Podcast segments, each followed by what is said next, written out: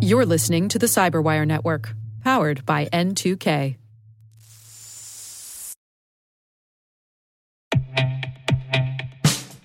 And now, a message from Cyberbit. Mastering cybersecurity is like mastering a sport. You build muscle memory through rigorous practice, then you train as a team to foster cohesion while operating under pressure.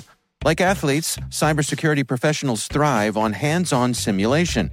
But traditional courses, certifications, and open source labs won't build you a winning team. You need Cyberbit. Cyberbit offers a hyper realistic simulation environment for your SOC, IR, and C suite to refine your skills, all using the market leading SIMs, EDRs, firewalls, and WAFs they use every day. Cyberbit is offering Cyberwire listeners a free live fire exercise. Sign up your team now at cyberbit.com slash cyberwire.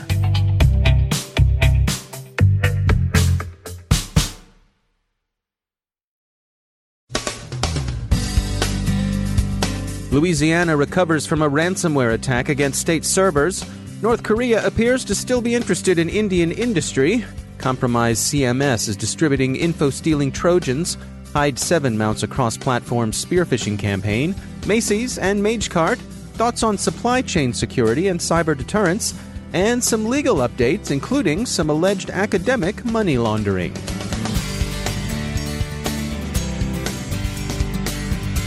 From the CyberWire studios at Data Tribe, I'm Dave Bittner with your CyberWire summary for Tuesday, November 19th, 2019. There's a good news, bad news story out of Louisiana today. The bad news is that the Pelican State was hit by a ransomware attack yesterday.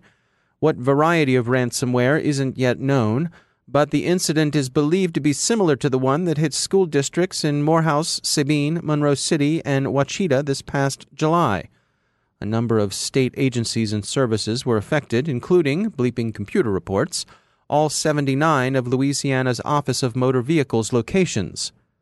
The good news is that the state's Cybersecurity Commission, established in 2017 against just this sort of eventuality, was activated and appears to have been working effectively to contain and remediate the damage.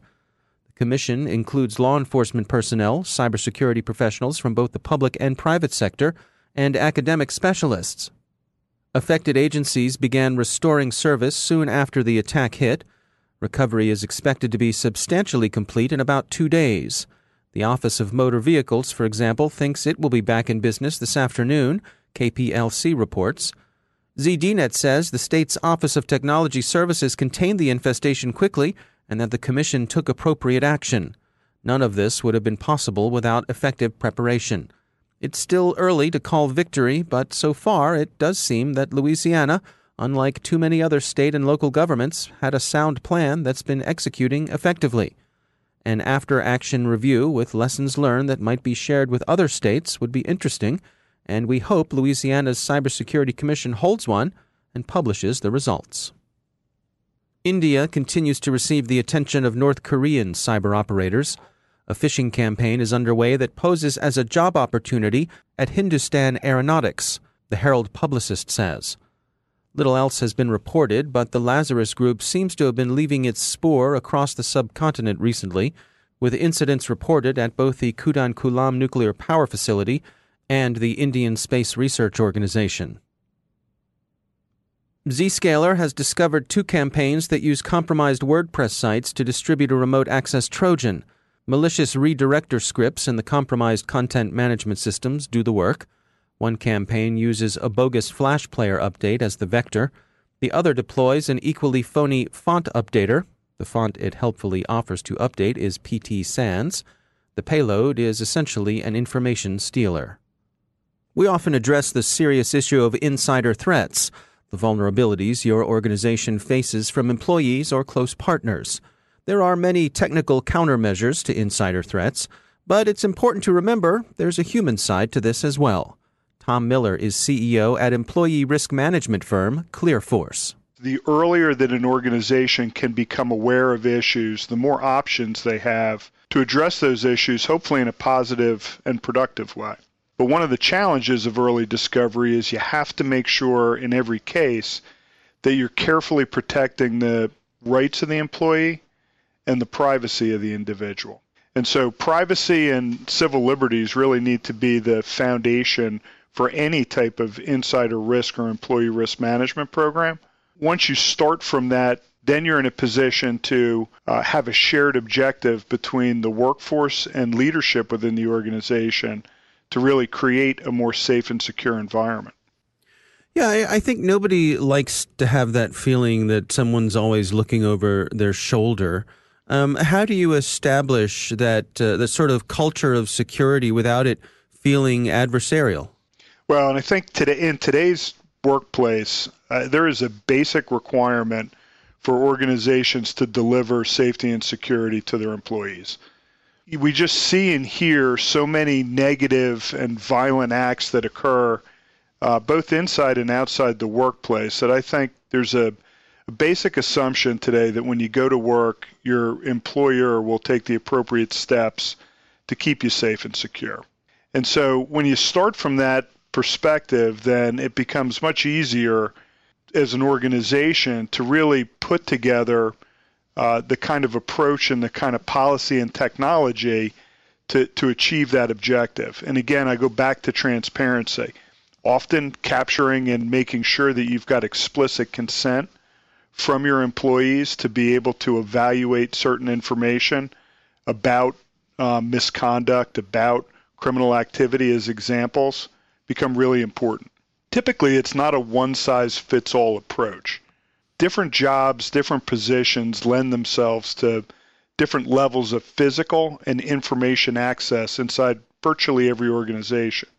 And so, from an employer's perspective, it's really important to create your policy and define those risk policies specific to each job role and not try to come up with a, you know, an overarching uh, single solution across the board.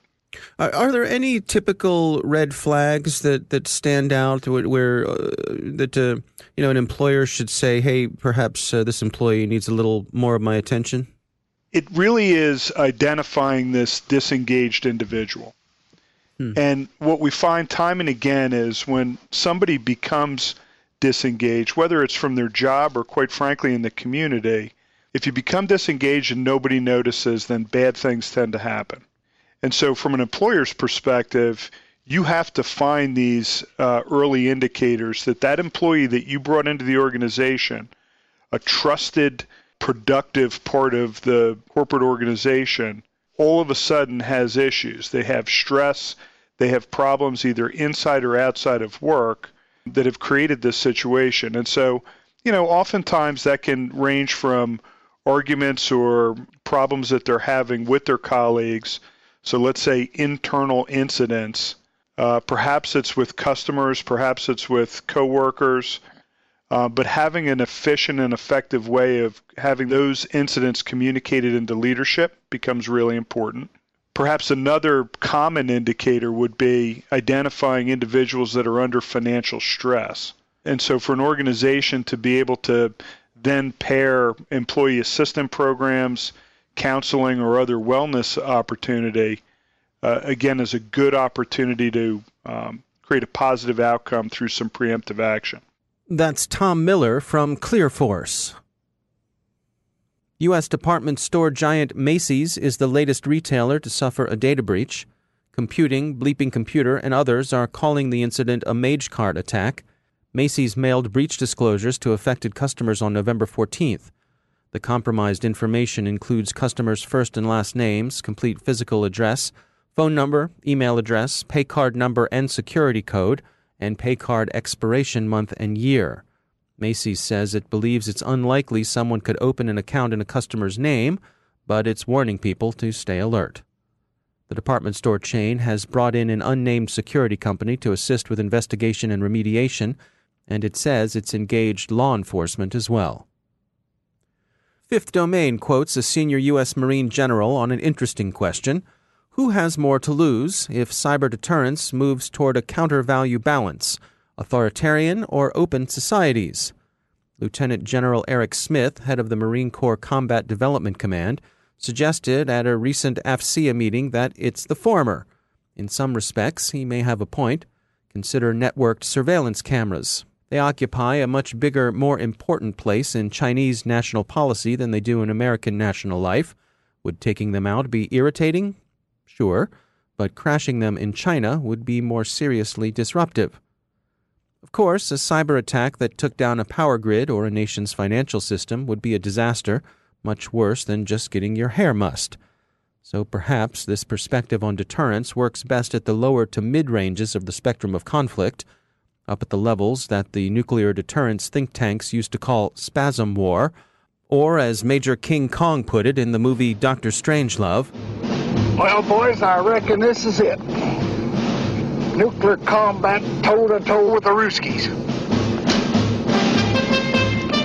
Speaking of cyber conflict, Huawei has received a 90 day reprieve from the U.S. as the government continues to work toward the ejection of Huawei gear from U.S. networks. China hawks are concerned that the U.S. administration has gone wobbly, the Washington Post reports, but in any case, this is going to be a long dance. And finally, two stories of crime and punishment.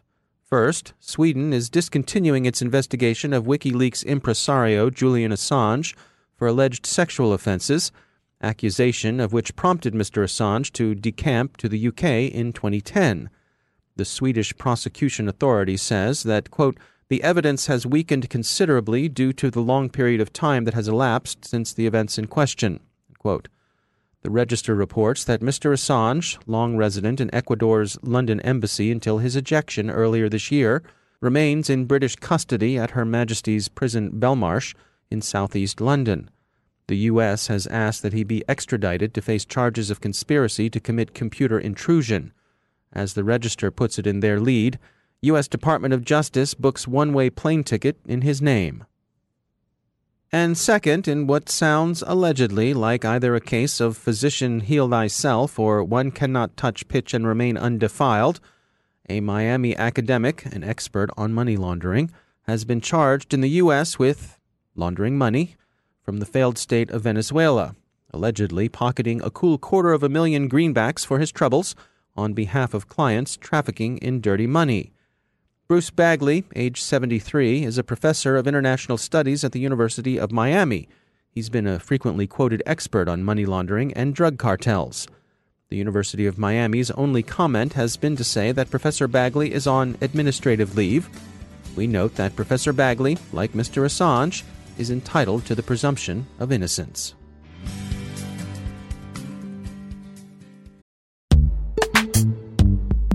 Every day, your IAM tech debt grows. Your multi generational services struggle to work together. Building an identity fabric can fix this.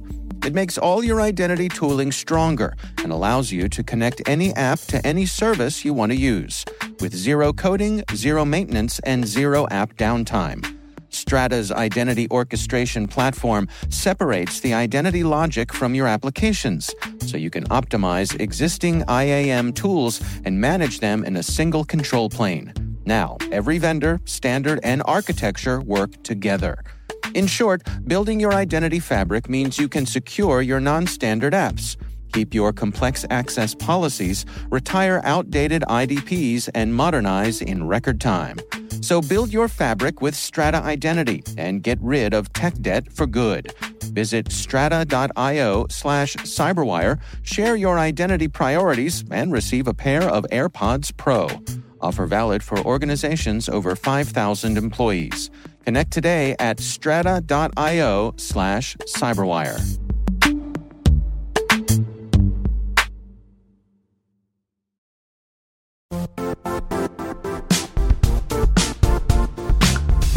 The IT world used to be simpler.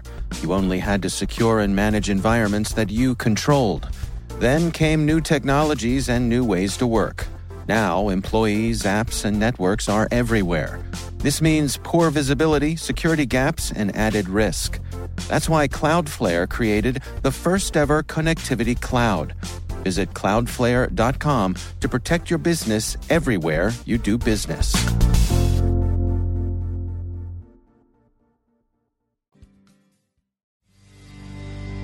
And joining me once again is Ben Yelin. He's the Program Director for Public Policy and External Affairs at the University of Maryland Center for Health and Homeland Security. More importantly, he is my co host on the Caveat podcast. Ben, it's always great to have you back. Good to be here, Dave. Ben, you and I are going to talk today about strip clubs.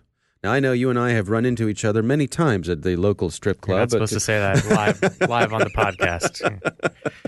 Actually, before we recorded, you, you and I were both saying how uh, we sort of scratch our heads and don't really understand the appeal of strip clubs. But that's a whole nother thing. This, yes. We, are talking today you about. hear about that on our, our private podcast. Right, exactly. Um, but today we're talking about an interesting legal case uh, this was from Bloomberg Law, and uh, the title of the article is Strip Club Cases Show How Little Your Image is Protected Online. What's going on here?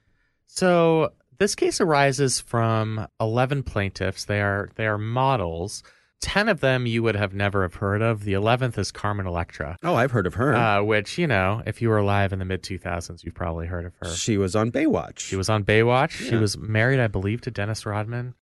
They sued a strip club, and their cause of action was under what's called the Lanham Act, uh, particularly the false endorsement provision of the Lanham Act. So basically, what happened is the strip club found online photos of these individuals in uh, like cat costumes and other like suggestive photos and right. used them to promote events at their strip club. Oh. Uh, and this violates the statute, the Lanham Act, which prevents companies from using one's personal likeness for advertising purposes without that person's authorization. So, so these were photos that these people had posted online of themselves, so that it wasn't like the, the strip club broke into someone's phone to gather these images. They no, were out, it was like somebody took a, a Facebook picture of a sexy costume and right. posted it on their own Facebook page, and then the strip club, in order to promote the event, took this photo without the consent of of the models themselves. Now. Huh even though the rest of these models weren't Carmen Electra, uh, it seems from from what we can glean about the case that they all did have significant social media following. So they're sort of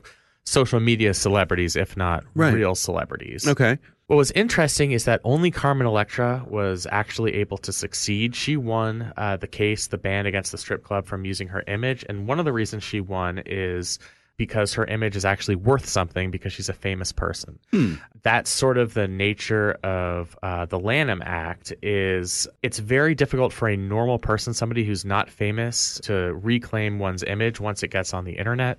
Because the Lanham Act is specifically about commercializing somebody's image. And if that huh. image doesn't have any commercial value, then you're generally, in most cases, going to be barred from uh, recovery. Now, there are other courts um, that are a little more lenient in these cases. They talk about uh, uh, in this article courts that don't actually try to gouge the plaintiff's fame and they only look about whether a company like the strip club would intend to commercialize uh, somebody's persona, so somebody's online images. But, you know, when we're dealing with the Lanham Act, uh, it's going to be very difficult for a, a non famous person who, who doesn't already have a commercial presence, a commercial image, uh, to gain relief. And I think that's scary for people. You know, for one, it's a reminder that posting images online is is not safe, no matter the privacy protections, the specific social media application that you're using. I just think once the image is out there, it's it's really hard to reclaim it. You're going to be compensated uh, if you win this type of case based on your own commercial value. So if you don't have any commercial value, there's not going to be much compensation, which means it's not really going to be worth it for somebody to pursue a lawsuit. Now you can talk about intangible things like, you know, effects to your reputation. Right. But if you're, you know, a, a person who doesn't have any commercial fame, then that it's hard to put a dollar amount on that uh, that hit to one's reputation. Yeah. And downstream from that is it's going to be very difficult for plaintiffs' attorneys or not difficult, but plaintiffs' attorneys are, are going to be reluctant to take up one of these cases because the contingency fees aren't really going to be worth it for them uh, if there's not a lot of money at stake. So, you know, I, I think that's a big problem with our, our right of publicity statutes. Now that we're in a digital age and more people are becoming internet famous, you know, this law was was drafted in an era where this was 1946, so television was just coming into prominence. Uh, right, probably right, most famous right. people um, were. The internet was not even a gleam in someone's eye so No, far. it- it was not. Uh, yeah, futurists were probably wondering about sharing images. Yeah. so per, you know perhaps we need to have more robust legislation that protects uh, people's online integrity and protects uh, those somebody's images that they post on their own social media, whether they're famous or not, they can have a, a cause of action against a company who tries to use that photo for commercial purposes. Yeah, that is. It's really interesting that uh, that this. I, I guess I'd never considered that a picture that you put out there could be used in a commercial situation, and you have very little uh, relief against that. What about even just a copyright claim? The copyright claim applies to creative work. So it would be like somebody who actually took the photo I and see. posted it on social media for creative purposes. You can't appropriate that for commercial value. Huh. This is generally a trademarks case where the value is not necessarily artistic or creative, but it's in the commercial value of the image itself. I see. yeah, I mean it's scary that there there isn't more recourse. Um, Yeah. Uh, particularly when you know you think about instances where somebody's photo is, is posted without their consent. That's particularly scary to a lot of people. Yeah. All right. Well, Ben Yelin, thanks for joining us. Thank you.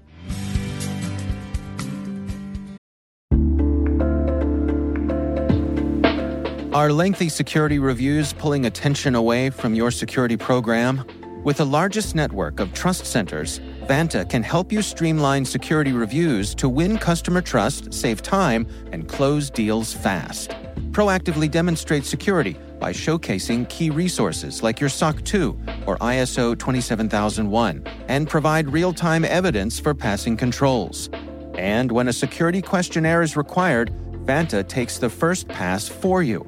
Visit vanta.com slash cyber to take a self-serve tour. That's vanta.com slash cyber.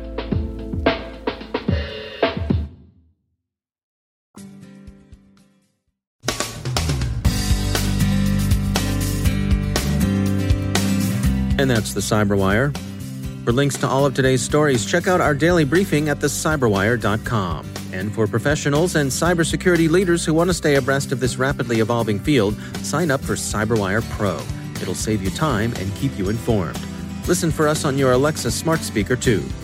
The Cyberwire podcast is proudly produced in Maryland out of the startup studios of Data Tribe, where they're co building the next generation of cybersecurity teams and technologies. Our amazing Cyberwire team is Elliot Peltzman, Puru Prakash, Stefan Vaziri, Kelsey Bond, Tim Nodar, Joe Carrigan, Carole Theriault, Ben Yelin, Nick Veliky, Gina Johnson, Bennett Moe, Chris Russell, John Petrik, Jennifer Eiben, Rick Howard, Peter Kilpe, and I'm Dave Bittner. Thanks for listening. We'll see you back here tomorrow.